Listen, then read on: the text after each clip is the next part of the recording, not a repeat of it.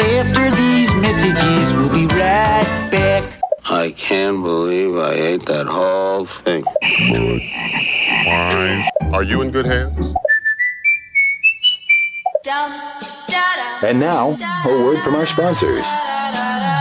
Hey, kiddos, welcome to another edition of After These Messages, the podcast where we talk about television commercials. We talk about the good ones, we talk about the bad ones, and we talk about the ones where people say weird shit like this. Is it possible the new pope is a woman?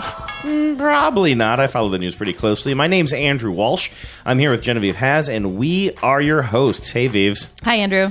Uh, quite a show. You know, I'm, I'm glad that I'm glad that we're a couple doing this show today because we are talking about commercial crushes. I know you guys have a secret crush on some guy or, or lady who pops onto your TV set to sell you toothpaste or insurance or whatever. Uh, and I have our commercial crushes, and uh, you guys sent us tons of yours. We'll be going through those today.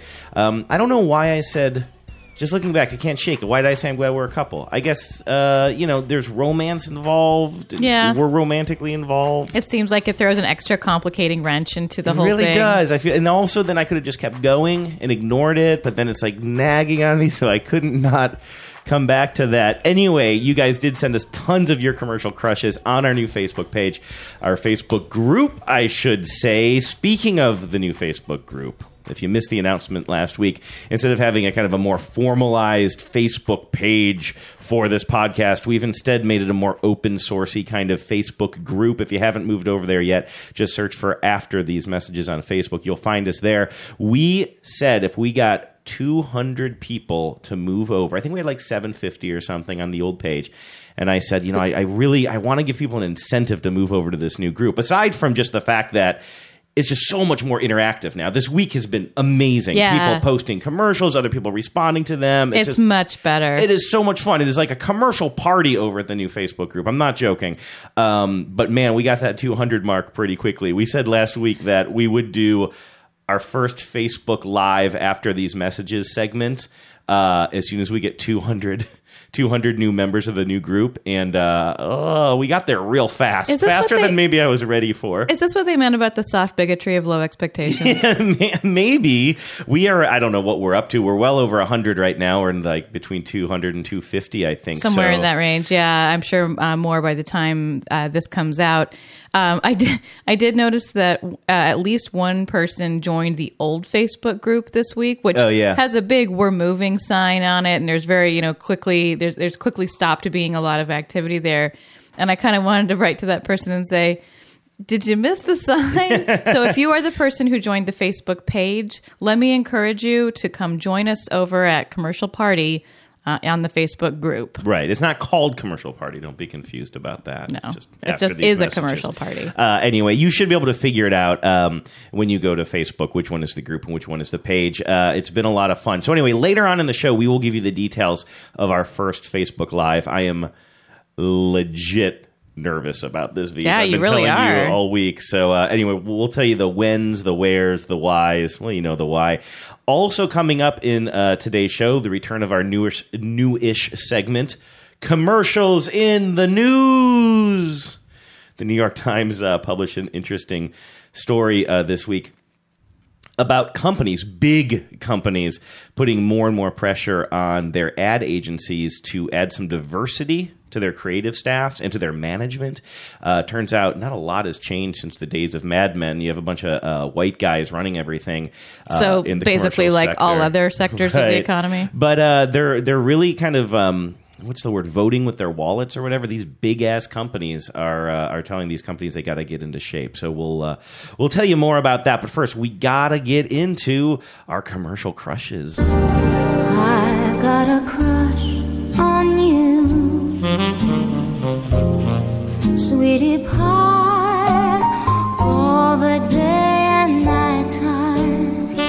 Now, aren't you glad we're a couple? Wouldn't it be weird if we weren't? I was just like staring into your eyes, listening to this music. That would be weird. It's a little weird, weird. even even still. That's because I won't break eye contact. All right. Do you mind if I go first on No, this? Only it. because I, I'm on a I'm on a roll, and uh, uh, I don't. I gotta be honest with you. Mine are all complicated. Even though I love this about right. idea for a show, I uh, we thought of this idea a long time ago. Like, oh, commercial crushes. That's great. Yet my biggest obstacle was I don't know that I have a clear and defined commercial crush. Now, Let's start with the kind of obvious. You have Flo. I don't think I can get through one show without talking about Flo, the progressive spokesperson. Uh, that campaign has been going on for a long time now. It's it got a whole bunch of different iterations. The name of the woman who plays Flo, as we've talked about extensively, is a comedian named Stephanie Courtney. But I'm pretty sure that I'm on safe ground to say that this. Uh, this campaign has uh, will will forever be her defining character. That's right. I mean, it'd be pretty amazing if she had a a second act that makes this seem, you know, that would just kind of make this seem like the the secondary thing. Right. Where's her Becker? Yeah. Right. Exactly. um, I was thinking more Malcolm in the Middle, uh, Breaking Bad, because that is one where I think Yes. everybody's like, oh, it's the That's kind of surprising. Yeah. yeah. Speaking of hotties and commercials, Ooh, yeah. You talked about him a couple, like a, a, a young, what's his name? Bryan Cranston. Bryan Cranston. What was that ad for? Oh, it was for- shaving. it- no, it was for some. Uh, I think. It, yeah, it was for some uh, something that ca- he was smelling like a skunk. Um, and then I think it was like a new aftershave Oh, yeah. or a new soap or something. Yeah. Irish Oh la Spring, la. maybe. Okay, so that's not officially on your list today, but I was planning to remember talk about it. Yeah. Now that's actually an interesting um, kind of point to make here in talking about our own and the the ones that we picked from the Facebook page from the listeners to talk about today.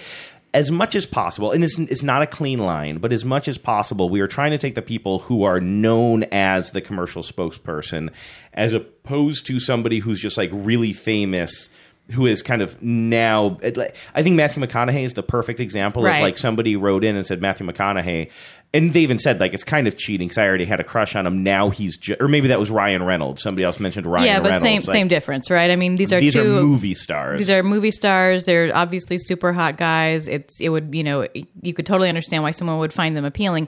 That's why they're in the commercial, Right. And I'm not making I'm I'm not taking shots at any of our No. listeners who post who posted those answers. I think that's uh, that's what we asked. Like who who do you think is hot in commercials? But um, I do think it's a slightly it's it's just kind of a trickier question when you're when you're limited to people, particularly men, I will say, who are really only known as a commercial actor, or that's where you first became aware of them. Sometimes they move on to um, to more fame. Oh, speaking of which, this isn't super relevant because he's not that good looking, but we've talked about this guy in the show before. He does a he does an ad for um, a kind of candy, uh, like a chocolate covered like uh, berry. I can't remember the name oh of he's, it is he standing out in a field he's like standing at a table in kind of a bucolic setting. Yeah, and he's, under a and, and he's tree, reading tweets that people Yeah, send yeah, about yeah, the. Uh, the candy, and I can't. I'm blanking on the name of it. Yeah. he just showed up in a sitcom, and I was like, "Hey, it's Candy Guy." oh really Yeah, I he's wish I could look that up on the fly but I think it'll He's in a new show called Speechless with Minnie Driver. Oh yeah, right. Now, I mean, but to, to kind of parse that out a little bit more, I mentioned it looks like this is not on your list, but I kind of mentioned on Facebook that you know I think you got a little thing for Terry Crews, right? well, I mean, uh, he's very handsome, obviously, and he is. you a- love his politics. He's got great politics, And yeah. every time he comes on the TV, you fan yourself like a gentle lady. So, Is um, he? But is he hotter than Isaiah Mustafa? Oh, I don't. You, I don't know. I don't know. Actually, probably. I mean, I personally speaking, as a straight guy, uh, Crews is a little bit just too much muscle Yeah, for he's me. so Like, ripped. He's yeah. It's whereas sort of- Mustafa's yeah. a little bit like got a little bit more charm, and also Crews in these uh, commercials, he's just so shouty and yelly and over the top. Yeah, I think Isaiah Mustafa is like, you know, he's really going for like hot guy. Terry Right. Crews is going for something slightly, slightly to the side of hot guy. He's going Right. for like, like loud, strong, strong guy, crazy strong, crazy man. strong right. guy. Now he is somebody who is probably in Idiocracy as the president uh, Camacho. I always forget his last name. It's uh, it's got he's got three names. It's We like do this every time. Dwayne. I know Dwayne and Mountain Dew are in there. Right. Okay. So, and he, of course, um, when I think of Terry Crews, the first thing I think of is Brooklyn Nine Nine. Now, the TV Mm-hmm. show he's on, And of course, he was a football player. and he was a football player, but I don't think he was a famous football player, was he? I don't know. I don't know either. But uh, anyway, so I guess I'm just trying to like kind of tease out how, yeah, I know that we're not trying to exclude anybody, and and the the I mean these are all actors, so some of them got their starts in commercials, then became famous. That's why I think Bryan. Cranston like- should count because he Yeah. was not famous when he was um, the hot guy in the soap ad. back to my complexity though um flo like when we started this uh, podcast almost a year ago now, it was clear that I had a soft spot for her, that I admired her. And it wasn't until we kept talking that it occurred to me, I guess the best way to describe this is a crush, right? I love her. Almost every progressive commercial, I find her absolutely charming. And just for the sake of playing one, let me, uh, have we played this one yet? Where um, this is the series of almost after school special, like, kind of uh, 80s or they're, they're more like this the the types of films you would maybe watch in school uh, where you're learning a lesson or whatever and it's her and this redheaded kid and there's been a bunch of them uh, one where she's uh, like teaching him a, a lesson after a He's her kind of protege class, at Progress yeah. Progressive. So when they're in the in their virtual office, he's learning from her like how to use the name your price tool or something. and they're on the style of old uh, educational films. And in this one, she uh, is clearly the teacher or, or playing the role of a teacher in this case, and she's um, showing her little protege uh, the a painting that he clearly made, and it's of a few happy people, and then one little. One little boy who's away from the rest of the pack, looking kind of lonely, clearly representing the boy in the classroom. Oh, hey, Jamie. Can you hand back a sec? Want to tell me about the boy in this painting? I don't know. Maybe nobody understands him. Well, if he were here, I'd say that being different is what makes him special. Just like our discounts. Each one is unique, but together they help save our customers a lot of money. Okay. Pop quiz who's my favorite student? Gwen? Yeah, it's Gwen. Yeah. Gwen's the best. I love them so much. Now, clearly, there's so much to love about these commercials. They're well written. They are They're so well produced. They're well directed. Yeah. Like all that. But she really does sell it, and it's it's hard to imagine this campaign. but is going your on so feeling long. for her romantic? I don't know. That's what I'm trying to say. Now, if I were to meet, uh, what's her name, Stephanie Courtney, uh, in real life, I, I know that I would be totally flummoxed, and not just because she's famous, you know. So. I think it's a crush, but then it's a crush that makes me feel uncomfortable, sort of, because she kind of plays. She's a very attractive. I think she's a very attractive woman. I'm sure if you saw her in real life, she would be like one of the most attractive women in the room. Yes, and it's not that she's like not made up. She actually is made up with eye makeup and you know very distinctive lipstick and stuff. So it's not like they're trying to make her uggo, but they're also trying to make her so weird that she almost slips into this asexual zone. Don't you think? I agree. Yeah. Yeah. So, but but yet yet here we are. So that's why. Okay. So if I'm going to list that as a crush, I'm going to say that that that is a complicated crush, as are all of mine. Yes, in real life and otherwise. And now uh, I have a few more. I know you have a couple. Uh, do you want to? Maybe do you want to throw one in here and then and then yeah, we'll let's talk about my? Levi's guy. I have not clicked on your links at all. I don't know anything about this. Well, they are suitable for podcasting. Okay, what am I Um, you, watching? you'll recognize this. Uh, I don't think that there's a lot of um, explanation in this, so I'll if you want to keep the music low, I'll I'll talk us through it. oh, I see. Not a good voiceover commercial. It opens with um, a girl lying asleep in a man's bed. He's getting up. You see him buttoning on his Levi's, getting dressed, and appearing to sneak out of the house where he's leaving her asleep. Ah, He, right. he catches the. He's very attractive. He catches the eye of women as he's walking through the town. He sits down in a diner, um, gives kind of gives the eye to uh, the waitress. And as this is all happening, the girl he's left asleep in his bed wakes up, and you see her shaking her head like that. You know, dirty dog. She just sees that he's, he's just gone. pieced out. You know, he's he's a one night stand. Just then, the door. He knocks on the door. She opens it, and he's come back with coffee and breakfast for her. for yeah. her. So he's not a dirty dog. He is a sweet dog. I guess.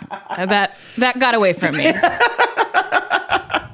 it happens to me once every three minutes on this show. Um, but he's so cute. He is so handsome, and also there's just like an, an It's obviously very sexy. an inherent sexiness Yeah. about this, without it being what was the commercial? You played something for me the other day. Maybe maybe we were talking about music videos or something that was just like so steamy. It was actually a Jason Derulo video. It was on it was on TBTL. but remember, like I'm playing that song. I'm just like, I, I mean, it's. I mean, it was both. It was hokey That's the video for trumpets, which I highly recommend. Um, and the video for trumpets is extremely steamy, but I think it's steamy to the point of parody because Right. they're having a very steamy scene, and then a full brass, you know, a trump like a marching band comes in while he's, you know, romancing this lady, and you know, it's hilarious because right. you don't, and that's the joke. that's that's the joke. That's the joke. Yeah. But in leading up to that, it is like really sexy and like very lingerie and fleshy and grindy Yeah. and all that. Whereas this ad has all that implied sexiness with you know what I mean? Yeah. Like the, it- again, it's the kind of morning after. and this guy levi's guy has like these great bedroom eyes he's he's really he's really selling the w- the reason the punchline works so well is that he when he gives the eye to all these women that he's passing on his way to get coffee you can see his appeal and he really Right. sells his appeal I mean, really, they're giving him the eye more than yeah but he's returning he's he's returning it just enough maybe a little bit. I just don't think he can turn it off. Like, what's he supposed to do? Gouge his cute little eyes out? All right, let's. Uh, let's go back 20 years Let's go back to one of mine. Again, it's complicated. Oh, this one Um, I thought for sure. I think this is one. I, I think this is actually the one that made me think we should do the show because I thought surely you have a crush on this girl. she seems well, like we, your we've type. talked about this before. We've talked about this ad. This is the. You guys will know it as soon as I say it. You loved Brad commercial, which I think is going to define this actress's life. And we've talked, I can't remember in what context we talked about these ads before, but um, it's a whole Liberty Mutual campaign where you have like kind of somewhat normal looking, just average what did people. Luke once described? Luke, who has worked in advertising or done some advertising, described it once to me as. The, there's a kind of person that gets hired for these ads, and I think he described it as like normal aspirational or something. Oh, that's where it's like, yeah, it's normal. Like you probably know someone in your life who's this attractive, but you know they're a little more attractive than average. Right. And, the, and you guys have It's not like you know Gisele or something. and and this this series you guys are probably familiar with. It's uh you know they're they're always take place in the same spot. It's like a one shot um kind of camera angle. Uh, the Statue of Liberty is in the background, and the uh, whichever. Uh, what did you call it? Normal, uh, Normal aspiration- aspirational. Normal I, I'm, aspirational. I'm not sure if that's the right term, but you know what I mean. is standing in front of it. Sometimes it's a couple saying, "Oh, everything's going great," but then you wrap your car around the tree, and then suddenly your insurance company ghosts on you, or something like that. And the one that I think really stands out is the one where there's this this very cute, I, I want to say, twenty something uh, girl, um, in- Barely. yeah, exactly. See, we're going to get into all that, and she says, "Well, why why would I describe it to you when I can just play it for you?" You owned your car for four years. You named it Brad. You loved Brad. And then you totaled him. You two had been through everything together two boyfriends, three jobs. You're like, nothing can replace Brad. Then Liberty Mutual calls. And you break into your happy dance. If you Okay, so uh, I'm just gonna have to go over the same points on this that I went over the last time we talked about it, which is like to the eye, she is like that character is generated specifically to be kind of my type, right? Mhm. Like kind of how do you even describe her? well, a little she's got bit sort quirky, of a, a little bit quirky. She's got sort of a slightly a very kind of a '90s so, uh, fashion vibe. Mhm. Like I think it's sort of a baby doll dress with a jean jacket. I mean, you know, it's um like long necklaces. Yeah, kind kind of pl- yeah, exactly. Well, well, well done. You have a have a gift for word pictures. Um, One thing I have to say about this ad, yeah. real quick. Several people have written in, and that New York it drives New Yorkers crazy because I don't think that view of the Statue, Statue of Liberty actually exists. Yeah, I'm sure. I'm sure it doesn't. Um, uh, yeah, because doesn't it look out? Doesn't it look out? Probably, well, whatever. yeah. Um, okay, so she checks all those boxes, but then the delivery is so over the top. I can't tell if it's like really bad or just provocative, but there's something about it that is almost like her saying, You loved Brad, like really is like gets on my nerves, sort of, but it's like this complicated relationship I have with it. Also, like you mentioned, she does look very, very young. So then I'm just kind of like, Am I even supposed to be allowed to have a crush on her? I did do a little bit of uh, poking around today. Her name, well, I, I mentioned this last time. Her name is uh, Midori Iwama, I believe. Uh, changed her name to Midori Francis. By the way, on her website today, her professional website, she has a resume that's clearly like just like a PDF or something that you can click on. Doesn't mention these ads. Mentions all of her stage work, some other stuff. And she may be so trying to. Um, are we having fun yet? It maybe or she needs to update her resume i did uh, i could not find her age but i did figure out via imdb that she graduated rutgers in 2014 which puts her in a very very young 20s Yep. right? Very young. 22-ish 23-ish And how long have those ads been on? good question. Good question. So anyway obviously i'm just kind of re- rehashing what i've already said on the show here. I, I, I have to kind of counter because she definitely catches my eye. When the commercial comes on i watch it and then i kind of hate myself for it. Oh god. Being me is a, an exhausting exhausting endeavor. Uh, let's go to one of yours now Sure. yours are so refreshingly straightforward right. Because I'm just an adult woman with normal adult woman tastes. needs i was really hoping you were going to say needs This is one that I was I was sort of thinking about this because I'll tell you something that I thought I discovered as I was trying to you know plan for this show. A uh, lot of attractive anonymous women out there selling products. Other than celebrity men who are either athletes or actors who are selling products, most of the men who are in commercials are it is like they went out of their way to be, make them unattractive. Oh, you so you almost feel like there's a double standard. It's almost like there's a double standard. Yeah, I mean, like the the schlub selling you like everything, everything, uh, you know, ever is just it's ubiquitous. Um, this is kind of an exception, and this is another one. I apologize that we've talked about before. Um, it's a Geico ad, um, but I just think this guy is attractive and also like uh has like a nice has a like he does his delivery in an, in an attract his delivery makes him more attractive. Um, he's a real handsome guy. So this is a Geico commercial called Momversation. I think we have talked about it before, right? It doesn't ring a bell to me, but let me. Should I just hit play and see what we see? Uh, yeah, you'll what you'll see is a guy. It looks like a spy movie, like a Jason Bourne kind of movie, where a, where a Jason Statham type is like running around, uh, fighting off bad guys, and a chopper is is landing on the roof where he's having this fight. Oh yeah, yeah, yeah. And then his then his mom. and then calls. his mom calls.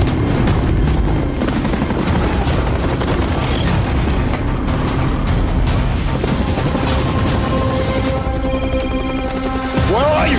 Well, the squirrels are back in the attic. Mom? Your dad won't call an exterminator. Can I call you back, Mom? He says it's personal this time. If you're a mom, you call it the worst time. That's what you do. I, if you want to save 15% or more. I think the reason I find him attractive in this is that he does take his mom's call, and he's Yes. like relatively polite to her. Right, right. Given the circumstances, he could be a lot more abrupt. Yeah. and uh, also he's handsome. He's very handsome. probably in the one of the face reasons. Probably one of the reasons you're also attracted to him is because he is attractive. Yes, he's- by any standard. Yes, he's extremely handsome in the face area. Okay. Uh, another reason I'm struggling with mine is they're all so damn obvious. I feel like May- maybe not. This one goes back a few years. I also hate myself for admitting this one, um, but you guys all remember the T-Mobile pink dress. Have you had any right? non-brunettes? That's a good question because I don't consider myself like a brunette guy. I really struggled with this. Like, I feel like even putting together this list of four, I have four all told. Um, none of them sit really well with me. Well, except for the last one that I'll explain in a second. But let's let's get into uh, let's get into this. You, you guys remember these? Uh, very attractive girl standing in a pink dress uh, in front of a completely blank white background. Introducing T-Mobile's fastest phone, the Galaxy S4G for ultimate entertainment. Oh, ultimate? May I? Okay? I block it out these things. Who's that guy? Oh, okay. YouTube is fast. And with T-Mobile's 4G network, you can watch whenever you want. Wow, so much live TV. And it's even preloaded with Inception. This phone is a dream. Who is that guy? He looks familiar too, doesn't Well, he? he's probably best known as uh, sort of a tertiary character on The Big Bang Theory. He's the comic book store owner. He was also in Wet Hot American Summer ah, right. uh, as uh, some nerdy guy. Well, these commercials are a little bit. I first of all, one thing I discovered today, you won't be surprised, is the internet's a dark place. Like Yeah. any woman that I'm like, oh, I had a crush on her in a commercial. Sure, there's nothing but like just pages and pages of of gross websites of men like analyzing these women, undressing them with their eyes, undressing them with weird internet technologies. Yeah. Like it's just uh, the- I, we're not the first one to think about the attractiveness of people in commercials, and you know, I think that she would be an obvious one the thing is, and this is going to relate to another commercial we're going to talk about down the line, is she's obviously beautiful. She looks like a younger and more attractive Liv Tyler. Yeah. But so much about it is the fashion. You used to joke around with me because I think one time we were watching TV years ago and I was just like, you know, here's this just unbelievably beautiful woman in, in a beautiful dress talking to the TV and I'm just like, who gets to pick out her dresses? Yeah, that was not a really- exactly my most manly moment, probably.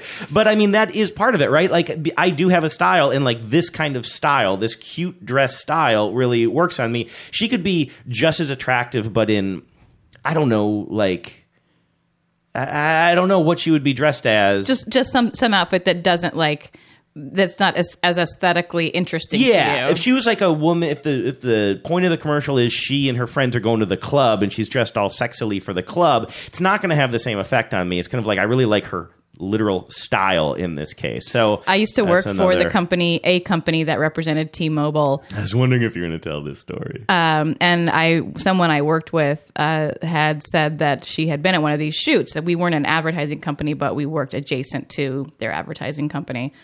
Uh, and I was like, "Oh, what's you know, how was that? What was that like?" She was like, "Well, you know, it was fun." And uh, uh, what's her name? Carly, I forget her name. Carly Carly Foulkes. Foulkes was there, and, you know, it was it was shooting one of these ads with her, and I was like, "Oh, what's she like?" And there's this long pause.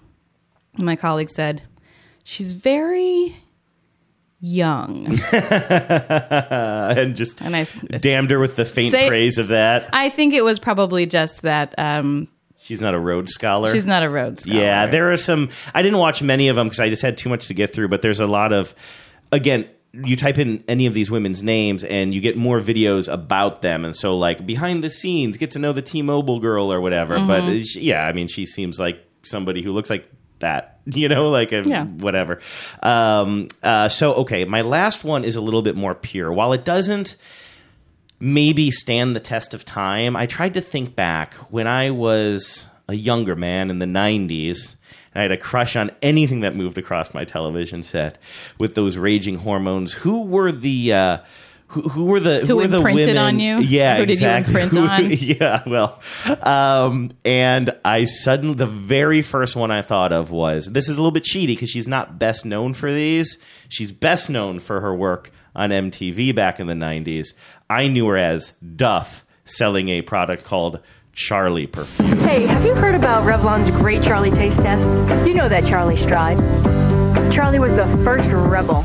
Charlie, the original. It's up, confident, makes you want to go out and change the world. Now there's a new way to Charlie. Charlie Red.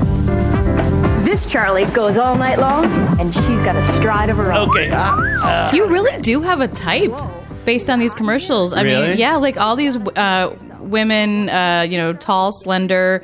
Uh, with straight, very dark brunette hair, which That's isn't not really usually which my isn't really taste in real normally life. your real life taste. Yeah, but I definitely had a crush on Duff in the '90s, and I mean that commercial is so ridiculous now. Like her, like kind of like mugging for the camera, and like I mean clearly they're just like turn it up to 11, Duff, and she's like Yeah. I can go to 14, man, and like and, and and thus a commercial was made. So it's like super annoying, but she was just as far as as far as her looks there are concerned, and that nine that just super '90s look uh, that really fit. Uh, that that really You fit had kind of a thing my- for Neve Campbell, sort of the same. yeah, yeah, absolutely. All right, so those were ours. How much time do we have here? Okay, we're about a half hour into this baby, and I have a lot of stuff to share with you from the listeners, Thieves. And again, this is on our new uh, Facebook group page. If you guys want to join uh, join the fun, uh, head over there. Um, two different listeners, both named Adam for whatever that's worth. Uh, immediately after I posted um, asking for people's commercial crushes, almost immediately they both posted the same name. Her name is Milana Vaintrub. I think I'm pronouncing her last name correctly. It's been a while since I fact checked that. Um, she is probably best known as the AT and T girl, who actually Yeah. has her own f- full name, Lily Adams. I didn't know that. Yeah, it's funny. It's uh, you know, I, they do sometimes refer to her as Lily in the ad. Hmm. So I, Lily, I guess that makes sense. And I guess if you're going to give her a first name, you know, give her a last name. Well, Flo doesn't have a last name. That's true. Just occurred to me her last name is Adams, and two Adams suggested this. Hmm. Hmm. Let's move on. All right, so you guys probably know this. She is almost always dressed in a blue shirt and either slacks or a conservative skirt. She's like, uh, I think it's actually very important in this case to point out, like, kind of, kind of how, even though she's a very beautiful woman, she's presented in a very conservative uh, uh, fashion. She's and very not like girl next. She, she's she's made Yes. up to look like a girl next door. Yes, and not like super or, like sexy necessarily. Uh, and more on that later because it turns out she's super sexy. but let's uh, let's play this commercial. So this is an example. There's a lot of these. With rollover data, the data you don't use this month rolls over to the next month. And I don't have to do anything. Not a thing. Mobile Sure Value customers get it automatically. It's how we show appreciation. You know, I really appreciate that you appreciate me as a customer. And we appreciate how much you appreciate us appreciating our customers. And I appreciate that you appreciate that. And I appreciate you appreciating that. I appreciate that. Ah. Introducing AT&T. I remember a long time ago when we were first talking about this idea for a commercial. You said, "Well, you must have a crush on that AT and T girl," and I was like, eh, "I don't know. I just don't pay that much attention to those commercials." After doing all of my research today, um, I definitely now have a huge crush on her. Oh, okay. I mean, big time. First of all, I never really just paid attention to those commercials that much. Really, they're they are But all they- over the place. I know that I've seen them, but certain commercials just like wash over me, sort of. Like Yeah. somebody else. Po- I'm not going to get into it now, but somebody else posted a on our Facebook page um, yesterday or today. I think Ryan did about a commercial that I watched a million times during the football game this weekend.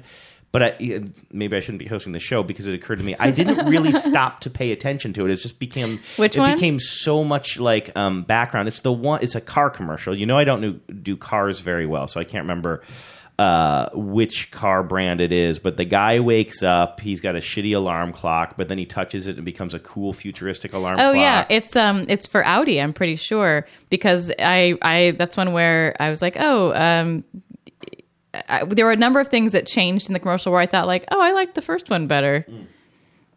Well, the point of that that I totally missed because I was never really paying attention to it, as Ryan points out, is at the end. I think the guy walks by a Mercedes, Right. touches it, and it becomes an Audi. And Ryan was just surprised. I'm pretty sure it was Ryan. My apologies if if I'm getting that wrong, but that one company would just take such a direct shot at Yeah. the other one. So, um, so that's kind of interesting. Anyway, these commercials, these AT and T commercials, I always saw them and they just kind of washed over me. They just didn't hold my attention for some reason. That one that I just played there is not my favorite of the bunch. It was the best one for audio only. But she does a really nice job with these, first of all. Um, her background is interesting. Born in Uzbekistan, by the way, back when it was still the USSR, and had to flee because of uh, religious persecution. Her, fa- she and her family are Jewish. Um, she has this whole YouTube series called Live Prude Girls with her and her comedy partner. Are you familiar with it? No, but I like the name. really good stuff. Um, a lot of times they're just sitting on the couch talking to sometimes other comedians like there was kyle mooney and, and his troupe came by but then sometimes they do skits and she's really good she's just she's just good she does a lot with her face I believe it. You know, you can't get a job like like the one she has where she has to do so many commercials and and be the same character but in 30 15 to 30 seconds uh, convey a lot through very with very little to work with. Um, you know, she doesn't get the benefit of being a sitcom character who gets to develop a whole personality and interact with Yeah. her fellow sitcom characters over a period of years or months or whatever. She, I think honestly, the kind of work that she's doing here and the fact that she's so successful at it that they've made hundreds of these ads um, really says a lot about how talented she is. And I think that's same thing with Flo. I mean, Yeah. you know, it, it really says a lot. And uh, you know she's been on at midnight i was watching a, Oh, a yeah. bunch of other po- people posted on facebook uh, letting us know that she's been on at midnight i saw some clips of that she's really funny she is ridiculously beautiful like once you start paying attention it's like she is ridiculously They have her brought way She- down. They have her brought way down, which is kind of interesting. Um, and uh, That's what I mean. I think she's someone who is probably naturally extremely beautiful, but what they what they want, what they were casting for, was that normal aspiration. just somebody who's working in an AT and T store at the Right. mall. Yeah, um, and so uh, m- my big takeaway here is I was struggling with all of my four crushes at the top. This is now my biggest crush. another another thin brunette. Yeah, well, I mean, apparently, straight-haired maybe we should talk to the casting people about Yeah. this and not me. Um, by the way, just one last dazzling detail about her: she's a really good person. So, just this last January. She went to Greece, met with a bunch of refugee families uh, fleeing Syria. This is according to uh, Wikipedia. I choose to believe it. Um, you know, fleeing Syria, and then she co-founded a website and social media movement called uh, hashtag Can't Do Nothing to spotlight European migrant crisis. Now, don't get me wrong. Sounds like she started a website, whatever. But like, I don't know. a We hell didn't of start a lot of- website. we didn't go to Greece to help with the, the Syrian cri- uh, refugee crisis. So I don't know. It seems she seems just. Uh, I, I honestly will probably spend a lot more time going back and watching some of the old skits and, and stuff like that. So uh, I Well, would thanks, say, Adams. Yeah, Adams. All right, this one. I mean, you knew Classic. this was going to be on the list. Talk about some Coke classic. It's 11:30. It's 11:30. It's 11:30. Diet Coke break. Diet Coke break. Diet Coke break.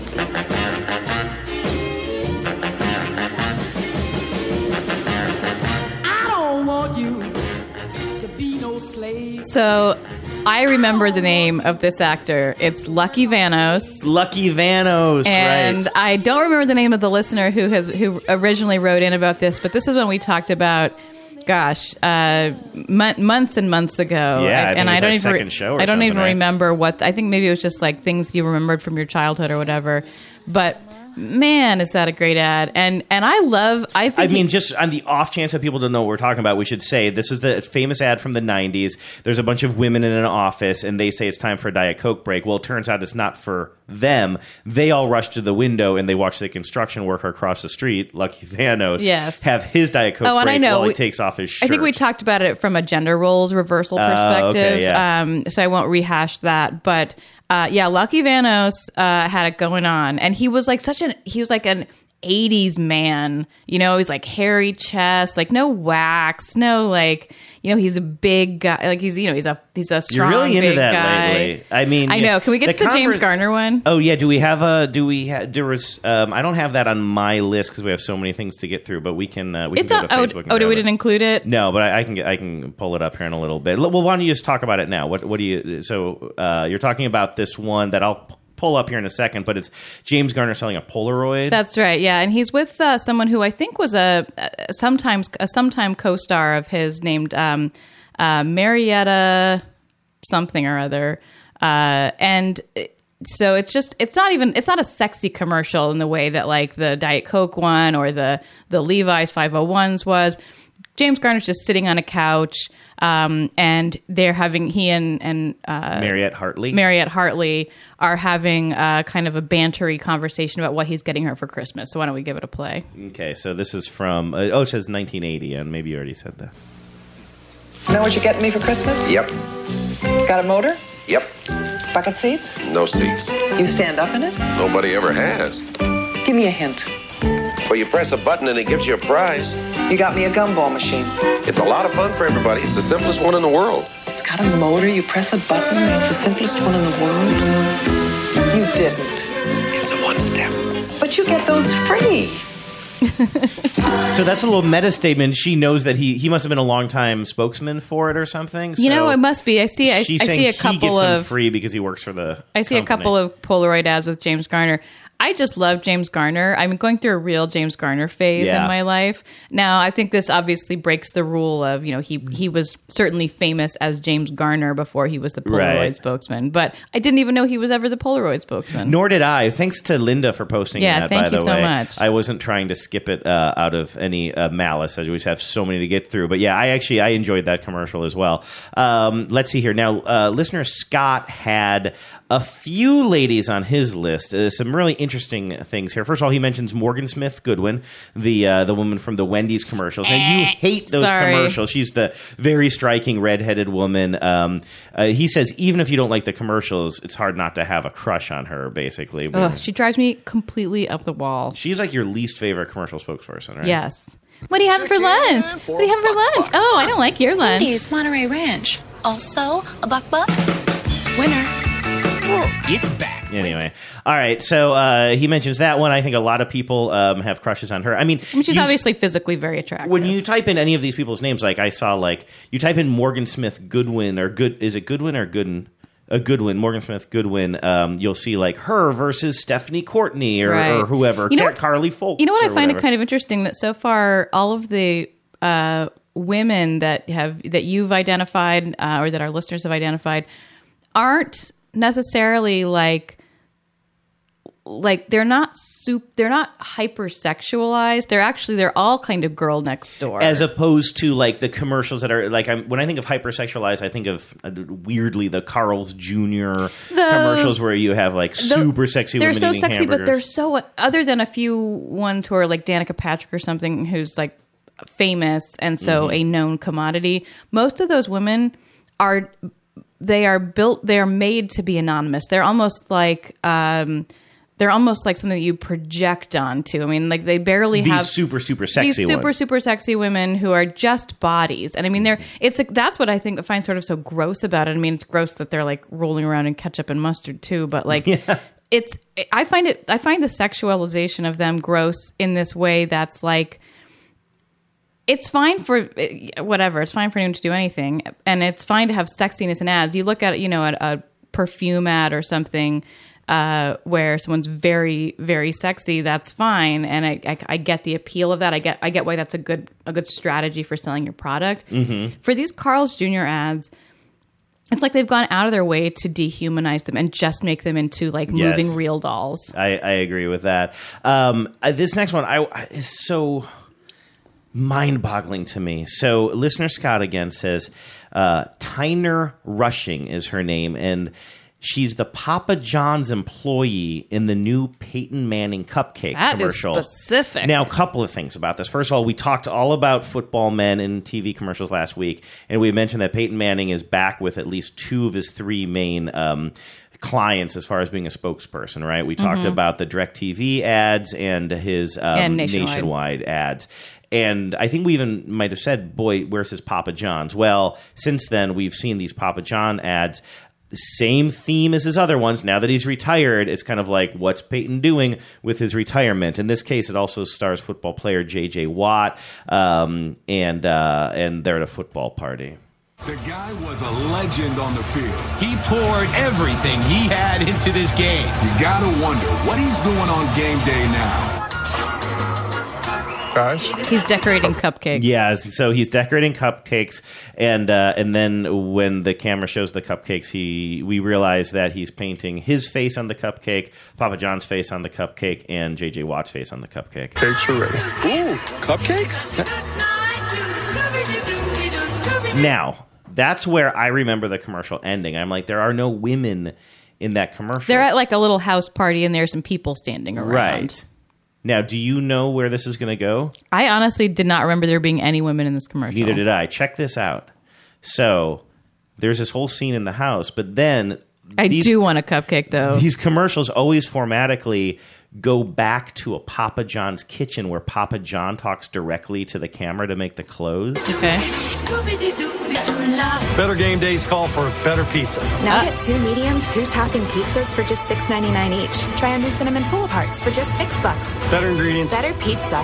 That It's a- blows it's a my nerd mind. chick. She's just kind of nerdy. She's totally she's totally fine looking, but she's got glasses, a hat. She's dressed just as a Papa John's employee. I have no idea why this woman It is- stood out to it's a Scott totally or how he knows her first name. And it's a totally gender neutral role. They could have had a, a, a a boy there. I mean, you know, I think it needs to be someone younger than Mhm. Papa John, but it's clearly just an employee. Now, uh, just now, Which I like. forgot I to like this that. earlier. I love this. And I hate Papa John's. And but how? And and Scott, maybe you want to write back or something because you knew her name was Tyner Rushing. I don't know that you would have been able to reverse engineer that. She must be somebody who you already know about. And you know, when you, I, I'm on her IMDb page now. It says, yeah, tell us how you knew who this was. it it says Tyner Rushing is an actress and producer known for Catalyst.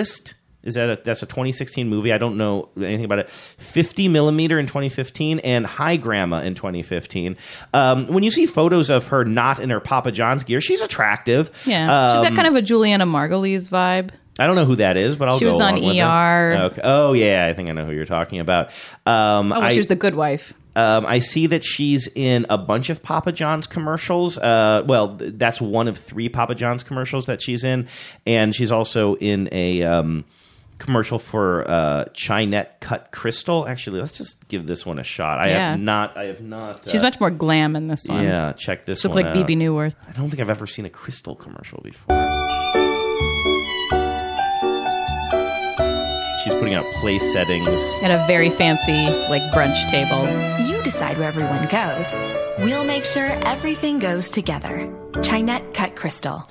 Oh, Ch- uh, Chinet. That's like the um the, the more like the dis- is that the disposable? I think it's disposable, but it's like Oh, the kind of disposable plates and cups and things where it looks like cut glass. I see. Well, anyway, I mean, very attractive there, but I'm just I'm just I just can't say it enough. I'm mesmerized that uh, that Scott included that, and then Yeah, good, good, uh, good pick, uh, Scott, Scott. and then Scott's third lady.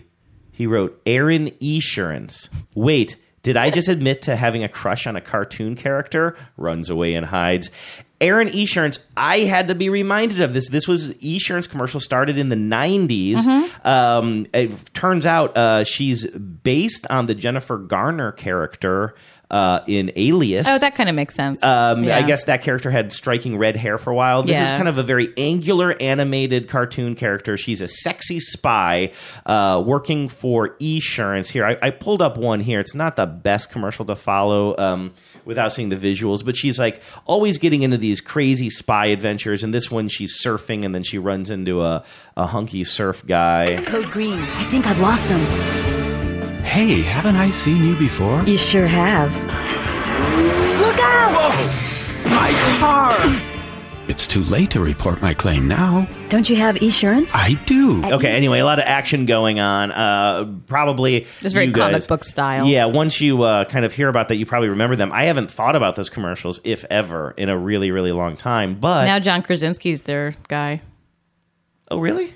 Well, the voice. I don't know if it was the. I don't know if he was the voice in that one, but now Esurance, uh, Insurance for a Modern World, is their voiceover guy is John Krasinski. Well, let me read to you an article from a couple of years ago called "How Esurance Lost Its Mascot to the Internet." From Um, Priceonomics.com. from priceonomics.com. I'm going to skip into the uh, middle of uh, the first, the second graph here. Designed to be hip, exciting, and fast paced, Erin stood for everything Esurance believed in. She was not only the company's answer to Geico's ubiquitous gecko, but a formidable marketing tool for recruiting their intended demographic 18 to 24 year old males getting insurance policies. Unfortunately, that demographic liked Erin so much that they made porn out of her. Oh. Lots This is of why we can't have nice things. So much porn that at the height of the mascot's popularity, nine of the top 10 image results in an unfiltered Google search for Erin Esurance ended up being these amateur artists' racy renderings.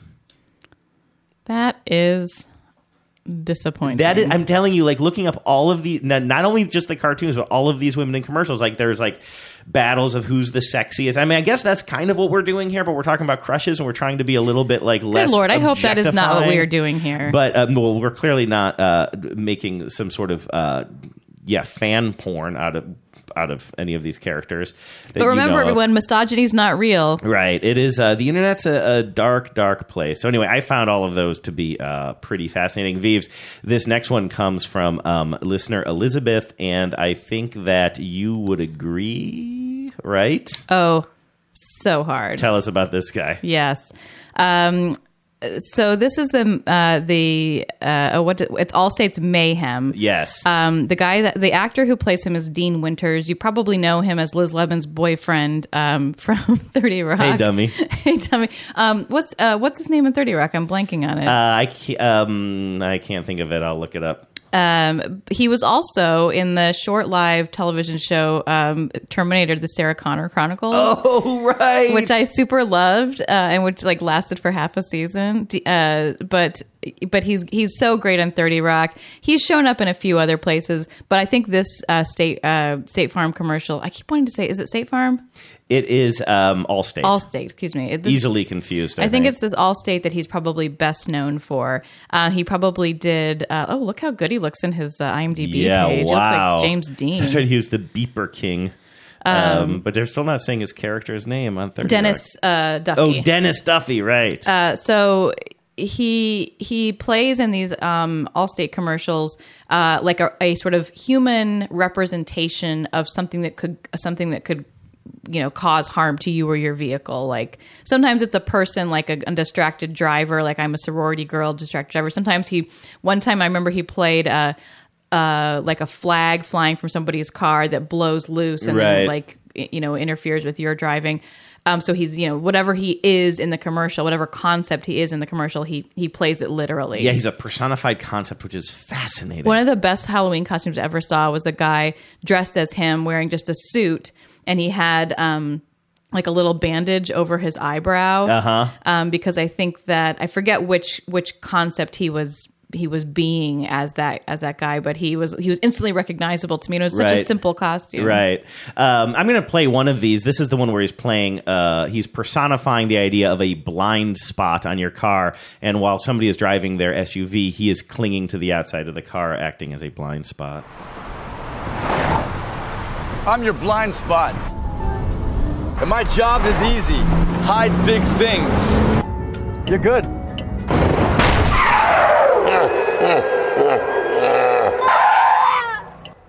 And with your cut rate insurance, you could be paying for this yourself. He might always have that uh, band aid over the eye. That might be his di- distinctive. Yeah, I think it's. I think so. It's like sort of the way you know that he's kind of always in in the middle of a disaster. Uh, According to everything I just Googled, he's best known for a role on Oz, the HBO series. Oh, we and never, watched, that, so yeah, I'm Um, sure Oz fans will recognize him. Okay, uh, I'm going to just zip through a couple more of these really quickly, and the rest we'll just have to uh, leave to the Facebooks unless we revisit this topic at some point. Um, listener Angie brings up the guy who was in the puppyhood Oh, commercials. yeah. These were the we talked about these a while back. Very, very appealing, and and and sort of the rare guy who's not like obviously handsome, but No. has but is a but is an appealing Hipster guy. schlubby chic. Yeah. Um, and uh, he was in these were fascinating videos, probably online only, produced by BuzzFeed in uh, partnership with Purina, who was starting kind of an I think an, it was an adoption campaign or maybe just a puppy campaign, uh, which is, that sounds weird. Um, the name of the actor is Max Baumgarten, and I, I can't remember what we said about him last time, but I think we were kind of like watch this space, right? Yeah. Because he's a very appealing guy. Um, uh, Sarah says, "Oh, I like this one. We'll end on this one because it's just so obscure." She says, "I have a total crush on the professorial guy in the Our Time dating site commercial. Way out of my age range, but he's just fabulous." Oh, I know. I know, who this sure. guy Are, is. are you Yeah, serious? You know the- which one the- he is? Yeah, the silver fox. I'll bet you anything. Okay, so this is so I did. I had to. He's got good fashion sense. I had to figure a lot of things out. So, Our Time is a dating site for people who are 50 or older, and this is an ad for it. And it's just an ad that flashes through a whole bunch of like kind of regular people, you know, giving testimonials about how the yeah. site Quick worked for aside: this guy does not date women over fifty in real life. In the grocery store, they don't come up to you and say, hey, I'd like to go out on a date. But on our time, they do. It was really nice to be on a site where gentlemen are actually looking for someone of my age. And then they match you up with somebody that has the same likes and the same values. I feel like I'm back in high school. I got my There first is. Flirt within about 10 minutes of being on the site. Yeah. He, so he is totally professorial, as Sarah says. He's uh, wearing like a, a sweater vest with a jacket over top of it, and he is definitely a silver fox. He's in some sort of he's like a maybe he's supposed to be a designer of some sort. He's in some sort of a kind of a cool blank space. Yeah, it looks like know. a sky bridge or something. Oh yeah, maybe it's a sky bridge. Uh, anyway, so you he has stood out to you before as Yes. well. You knew this. I knew I knew I right who she meant. I knew nothing about it. And there's it. no way he's dating women over 50. I knew nothing about it. Anyway, that, that guy was, is dating 30 year olds. You know what? Maybe he dates, dates women who are age appropriate. You don't know that. A lot of people do. Do they? I do. All right, uh, let's move on. Um, so much fun. If you guys want to add into the conversation again, look for the Facebook group on Facebook. Group. Now let's move on to a segment that we call commercials in the news. Commercials in the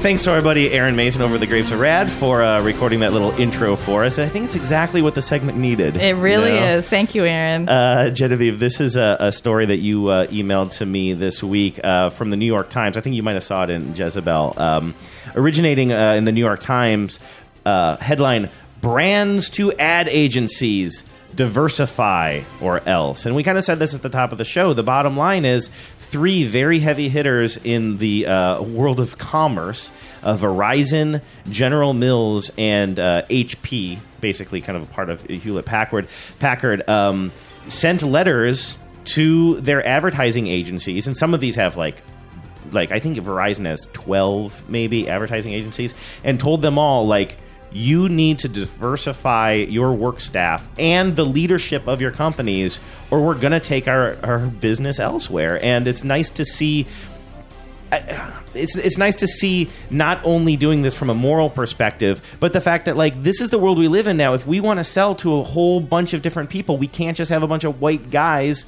you know, making the creative decisions on how to get into their heads. I agree with this, and I don't think this is a bad thing. I will say that I would love to know what uh, GM or General Mills, uh, Verizon, and uh, HP.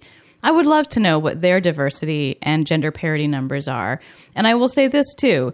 It's certainly easier to tell your ad agency, hey, Diversifier will fire you and make your ads diverse so we can appeal to a diverse set of customers without holding yourself accountable because they are obviously trying to sell to as many people as they can and for that they need a diverse ad campaign Right. but i would really love to know if they have if they are walking the walk So, in other words, while I thought it was somewhat refreshing that they're saying this isn't a moral point, this is a business point, and this is what's good for business and also for society, you're almost put off by that a little bit because you think it should be motivated a little bit more by do the right thing, not uh, diversify your workforce so that we can convince more people to buy our shit. Uh, I mean, obviously, that's why anything happens in advertising. It's it's a it's a bottom line issue. If if they could if they could make more money by selling exclusively to white dudes, I don't think there's any question that that's what they do. Mhm.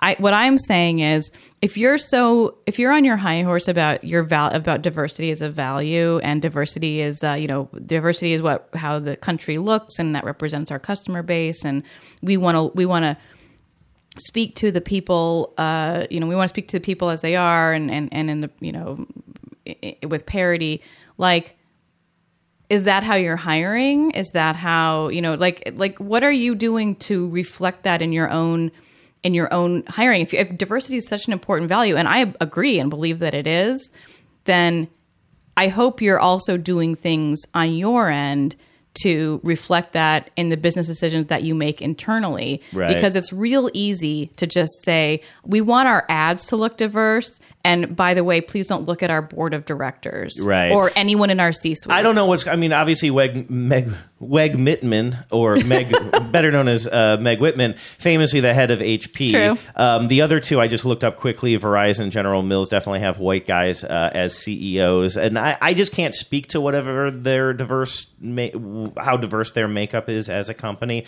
My gut says you're probably right. Probably physician, heal thyself first. Um, let me just tell you what the kind of um, what the numbers are that they're looking for. According to the New York Times, Verizon gave their firms a month to submit details on how many women and minorities they employ across different roles and senior leadership and asked for, quote, action plans describing how they're going to increase those numbers in the future. General Mills told its firms it's, it wants creative departments to be staffed 50% by women and 20% uh, with minorities. So By when? uh, I, I don't know if the article doesn't say it or whatever. Uh, You're very skeptical about it. I understand why you would be. I do kind of like the fact that they're putting real numbers to this, though. That's fine, but they are not putting real numbers to this. They are telling another business to put real numbers to it. And it just feels to me like this is a real good PR move for them. It has exactly the effect on you that they wanted to have, which is like, look at the bravery of these big companies.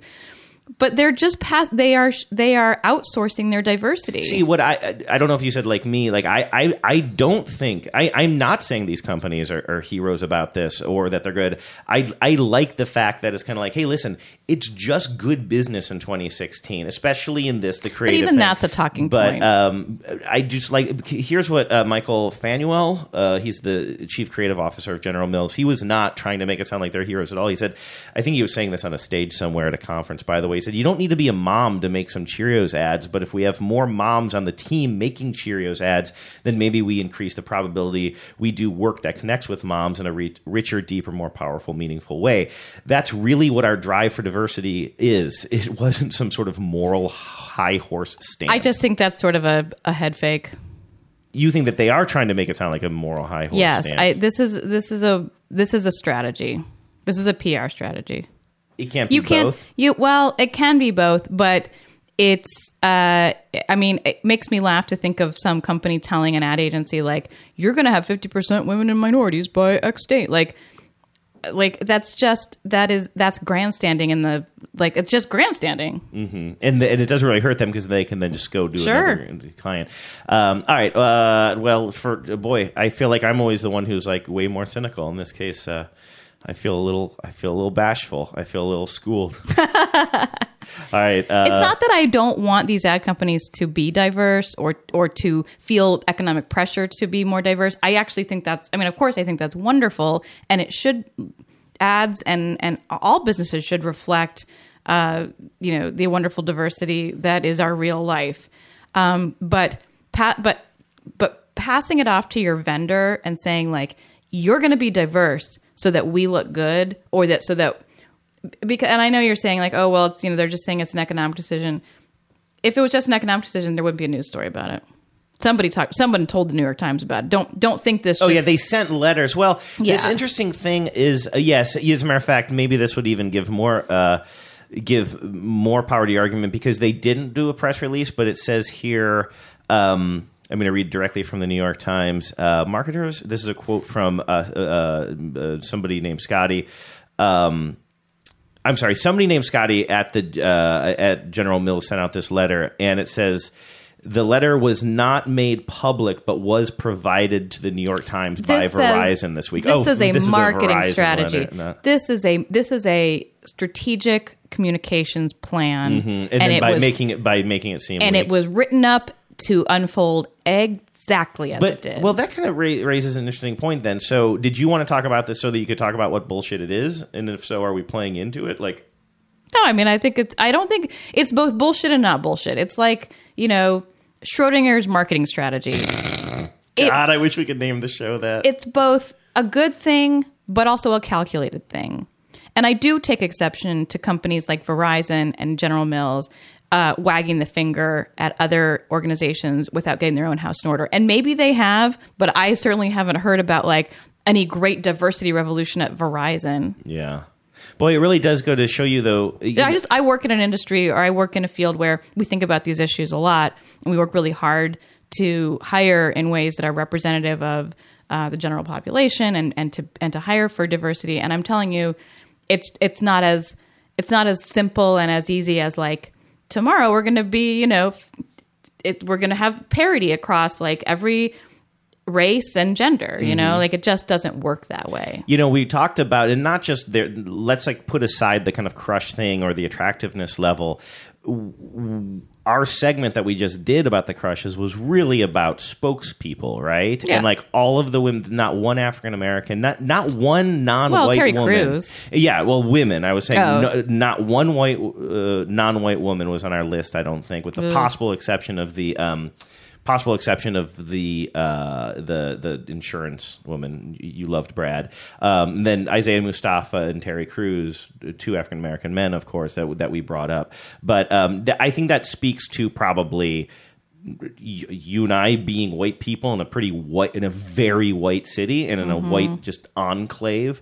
Uh, but also, I think it speaks to the fact that like how many how many black women or just even non-white women are the main face. Your Flos of your world, Right. your AT and T girls. Of, I cannot think of one off the top of my head.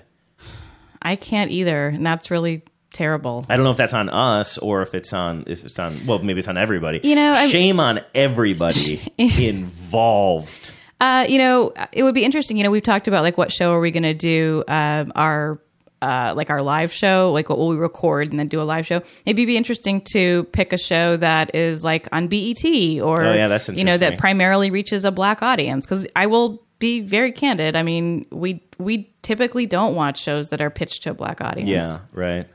Okay, well, on uh, that depressing note, uh, let's check in on uh, the emails people have been sending us in the ad council. Everybody's talking at me. I don't hear words they're saying, only the echoes of my mind. All right, listen at the top here before we get in the actual notes you guys have sent us. I wanna uh, I wanna talk about this Facebook Live thing that we agreed to do, uh, via. So we're on the hook now. We know that we're gonna do uh, a, a live, uh, like a Facebook Live. I don't even know how to use Facebook Live. I need to Yeah, figure a it's gonna be a out. real shit show. so I need a little bit of time to practice on this. I think I need to get some sort of a tripod thing for my phone. But uh, here's how I'm imagining this happening. Uh, you and I are going to choose one hour, maybe two, probably one hour of programming uh, during something that you and I don't usually watch, and we're going to record our DVR uh, for that hour. And then on Saturday, October 15th at 1 p.m. Pacific time, that's Saturday, October 15th, 4 p.m. Eastern, 1 p.m. our time, we're going to set up our, we're going to set up my phone pointing at the television. And maybe you and me in the corners or something, real mystery science theater 3000 maybe. Um, and we are going to watch these commercial breaks with you live. I'm assuming an hour of programming. We're talking four to six breaks, probably. Yeah, probably Um, looking about twenty minutes, maybe twenty minutes. Maybe of it'll be content. 20 minutes. There will probably be some repetition once we get into it. But like, I'm thinking like, I don't know, something random like 3 p.m. Fox News. Is that something that like I would just never watch? I don't watch TV at that time. I don't watch Yeah. Fox News. Um, if you guys, by the way, that's kind of where I'm leaning. But if you guys have any ideas on what hour of programming you think we should record, Genevieve, you mentioned maybe something that is not aimed at a white audience a moment ago. Maybe, uh, maybe children's programming, anything that's kind of outside of our comfort zone. Because I don't want to go live and have it be a bunch of commercials we've already talked about Yeah. before. Um, and uh, and we'll do it. We're going to basically we're inviting you into our living room via Facebook. Uh, this will be posted via the group, by the way. So uh, if you go to the new After These Messages Facebook group uh, on October 15th at 1 p.m. Pacific time, 4 p.m. Eastern, um, join join the fun. And you guys will be able to communicate with us That's as, right. as well. Um, and we will be forwarding, fast forwarding through the content, whatever the show Yeah. it is that we're watching. So we won't be sitting sitting through a, a TV show together, um, but we'll pause as needed uh, to to respond to comments, and um, it should be a hot mess. So please tune in. yeah, tune it's in. probably going to be a hot mess. I'm not going to lie to you, but if you enjoy, I'm I'm really really nervous about this. So we, we you just got to set your expectations super low. we were going to the listeners do or I do. yeah, no, all of us, Uh, everyone. Everybody, everybody does. So I was going to do it. We were thinking we were going to do it this Saturday, but I just told you before the show. I need one more week to just to kind of. I think we need to do a little bit more figuring out of maybe we can record a few things and sort of see what our options are. Yeah, and you guys can email us or post on the Facebook group if you have a suggestion about uh, what hour of programming you'd like us to DVR. Um, all right, moving on to uh, the the the ad council here. We got a note from Catherine posted in the new Facebook group. She says, "My ever observant husband noticed that the diner in the nationwide commercial with everybody singing to the jingles melody." She says, My husband noticed that when the cook puts out a dish and says he gets the same thing every time, Peyton Manning gets the same thing every time, the cook puts out a chicken parm sandwich, which references another nationwide commercial with Peyton full circle. Of course, that was I think the second one in the series. Very Chicken famous. parm, you taste It's so, good. And I think that's the kind of iconic Peyton singing that song. And I wanted to pull the, uh, pull this off the Facebook page and bring it into the, the podcast because I noticed that as well, and I pointed it out to you. And we did this is a while back, and we did a lot of rewinding and slow motion on that because. It's a shot. Enhance. Uh, yeah, there's a lot of enhance. Now that you can talk to the remote control, we're like one step away from that. Um, it's a shot of a short order cook, but he he's on the other side of the little hole in the wall that is the view from the diner into the kitchen, right? You can Mhm. picture this. And this is where you throw the sandwiches, whatever the meal is, you throw it on this counter. The Yeah, waitresses order they come and take it. Order up. So this guy throws a parm sandwich, you know, into this little area. Now, this is a 30 second commercial. They cut three times back to the um, to the short order cook in that shot in a period of like under 10 seconds. They shoot him, they shoot away, they shoot him, they shoot away, they shoot him. Every time they shoot back to him, it's a different setup of food on the counter there. Like you see the chicken parm the first time he's putting it down. Then the camera shoots away for a second. It comes back to him and the chicken parm is nowhere to be seen. There's some different food there. And same with the third time around. So I said to you, look, that's horrible continuity. And you said, no, no, no, he's a short order cook. This food is just moving really quickly. Yeah, I think it's probably a continuity error, but I think it's plausible enough. There's just enough time that in a fast moving diner, you know, those orders could be getting picked up by waitresses or waiters. I just wanted to, to point out that um, sometimes we have commercial fights off the air as well. Yes. Uh, it was a real knockout drag out, too. I like this uh, note we got from Lauren. She emailed us at after these messages show at gmail.com. She says, It looks like United wanted to subvert the dopey husbands commercial because they made a dopey wife commercial. Now, you and I talked about this. What, what did we name that show? Um, man, babies, and mommy wives. Man, babies, and mommy wives. That trope of men just. Oh man, they need their wives to act like their mom because men don't know how to do laundry. Right. Men don't know how to walk around the house. Men don't know what to buy at the grocery store. They just belong in their man caves. Is where they belong, um, or is it men cave? I'm not sure what the pro- proper plural is on that. Anyway, Lauren sent us this article. Uh, I'm sorry, this commercial from uh, United Healthcare, and you, if you haven't seen this already, Vives, you are going to die. It is a mom and her little girl uh, in the uh, in the living room. And they have a, a, a little like toy basketball hoop set up, and I, I think the rest is self-explanatory. Like mama, like daughter. Did you know I was the mommy slam dunk champion? Really? yes, really don't sound so surprised. Yes. Okay, look, I'm gonna show you a move, but you can't tell your dad. Pinky swear? All right, here we go. Championship game. She gets ready You to have like slam four dunk seconds here. left. The crowd is getting excited. They're waving. What do they say when they wave? Go, mama, go, mama, go. Go, mama, go, mama. And mama takes it behind. Mama, go. Up, up, up. She goes, she goes to slam dunk it, and her arm goes up into the ceiling fan. The light comes smashing down, and then uh, the husband this time walks out of the kitchen to see his dopey wife on the on the floor. Why do I want to like this one? I love it. Are I- you kidding me? I love it, and I, I, it doesn't bother. It do, there's nothing about it that makes me think like this is disrespectful to this mom or this Mm-mm. family. Like, yes, I agree. Although it looks like there's a series of this where the mom does increasingly. No, actually, you know what? I think I ended it too soon. At the very end, there's a little coda that looks funny. So we're gonna hear the um, we're gonna hear the, the pitch now from health from United Healthcare, and then at the very end, we see the mom and girl pulling a tam a, a trampoline. United driveway. Healthcare. Uh huh. So at the very end, we see they're going to get into some more So she hasn't physical exactly pranks. learned her lesson. And the husband's like, "Yeah, and you're going to get on a trampoline now." You know, this one gives me the same feeling as that Buffalo Wild Wings ad where the mom leaves the family and goes uh, to watch March Madness, and and uh, the children say to the dad, um, you know, we, you have to babysit us because uh, you went to art school or Mhm, something. yeah.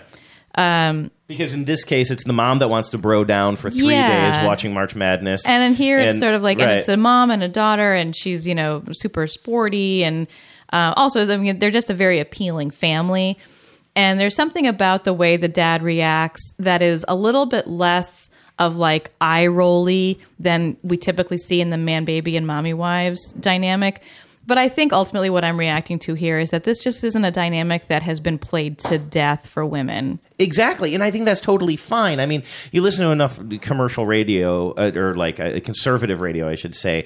Um, and you know, I used to work in commercial radio, and you know, I would some of my colleagues would go on the air, and they just would make these most reductive, dumbass arguments about like, well, how come you know if the shoe were on the other foot, you Right. would say that's sexist or whatever. It's like, yeah, because the shoe can't be on the other foot. Because with, if you're talking about race or gender or whatever it happens to be, there aren't decades or years or or centuries uh, of oppression that are part of that. Right, you Or- can't or take it out of its context. Hundreds of thousands of commercials. So I think it's. I don't think you should have to apologize for saying, "Oh, well, this is just uh, shoes on the other foot."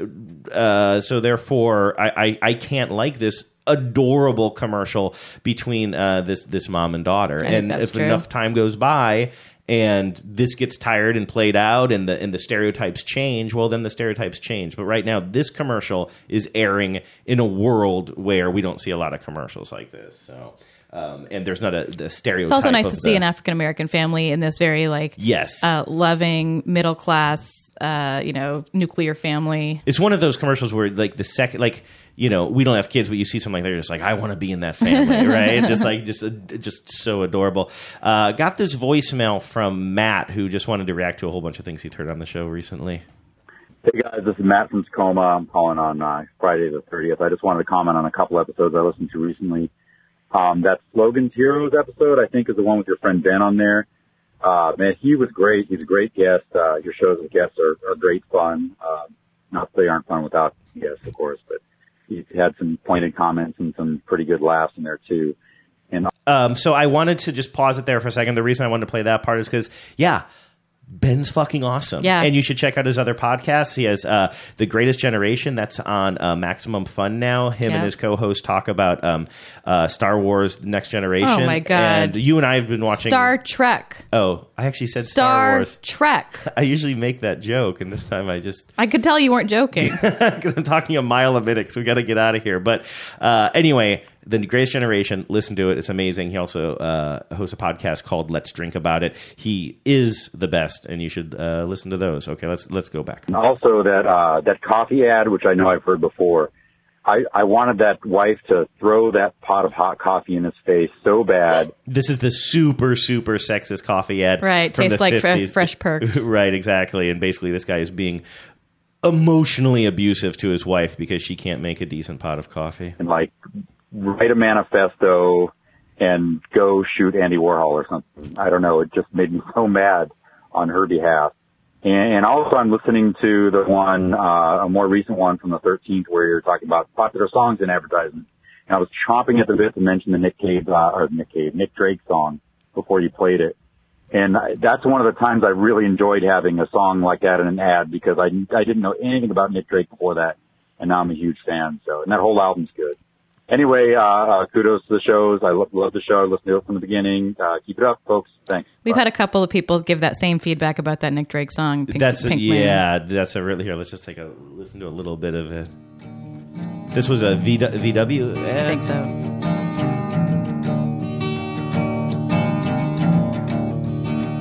Nick Drake only released three albums while he was alive. Didn't know that. Real struggled with a lot of stuff. I think he committed suicide. He might not have. It might have been an overdose or whatever. But he was not a. Uh, he, I, I feel like I'm not a Nick Drake expert and I'm not an Elliott Smith expert, but it's hard for me to um, not kind of think of them a little bit in the Yeah. same way. To two like just amazing artists who wrote some pretty delicate, poignant music. Um, and uh, anyway, if you if you haven't yet, check out Nick Drake. Um, and let's see, do we have time for this last one, Vives? Let's just do it. Let's just do it. Yeah, because this is a really good uh, email from listener Sydney, and it's related to last week's episode. We were talking about Von Miller. Uh, he's one of the football players. He uh, is a Denver Bronco, and um, we mentioned that he's wearing these really cute glasses in this commercial for Xbox One, and then I looked into it, and he really does wear he really does need glasses, and I read a whole article about it, and uh, Sydney wrote in to say. I just finished listening to episode 47, uh, during which you're talking about the f- sport ball players. Um, number one, I happen to be a Broncos fan. Number two, I do some work in the world of sports philanthropy, and I wanted to let you know that not only does Von own 100 plus pairs of glasses, which I think we mentioned last week, um, he also has a nonprofit called Von's Vision that coordinates free eye exams and eye care, and also free glasses to low income youth in the city of Denver. So, pretty sweet stuff. Not only is Von passionate about his own glasses, he also cares a lot about making sure that kiddos in his community who need glasses can have them. Um, love the show, Sydney. Uh, yeah, I had read couple, that in a couple of folks mentioned that. Uh, I, on I our forgot. Facebook Did I not mention too. it on the show last week? I I can't remember. I know I've been talking about it with some listeners, but it, maybe it was Yeah, on. clearly, on I didn't. A bunch of people needed to write it, but anyway, I'm really glad that Sydney et, al. wrote in to um, to emphasize that. I think it is Yeah. really cool. I I'm becoming a, a bigger and bigger fan of his. Love him. You can sell anything. You can sell anything. All right, here we go. One more time. Don't forget on Facebook, there's a new group. If you haven't switched over yet, make sure you uh, join the fun over there. It's been very vibrant in the first week of its uh, of its birth. Yeah, let's keep it going. Um, loved getting the voicemail from Matt. You can uh, you can call us at 607 444 5597. Again, that's 607 444 5597. And email. That's after these messages show at Gmail. That has not changed. You can still uh, hit us up there. Uh, after these messages show at Gmail. Okay, so I don't think we know what we're doing next week yet on the podcast. We'll come up with something. We always do. And don't forget, uh, it's October 15th. That's a Saturday, 1 p.m. Pacific, 4 p.m. Eastern. We're going to be doing our first Facebook Live. So we're, we'll remind you of that again. Uh, And you can always week. find uh, find the we'll, we'll post uh, we'll post the time and date and everything on the Facebook group. Yeah.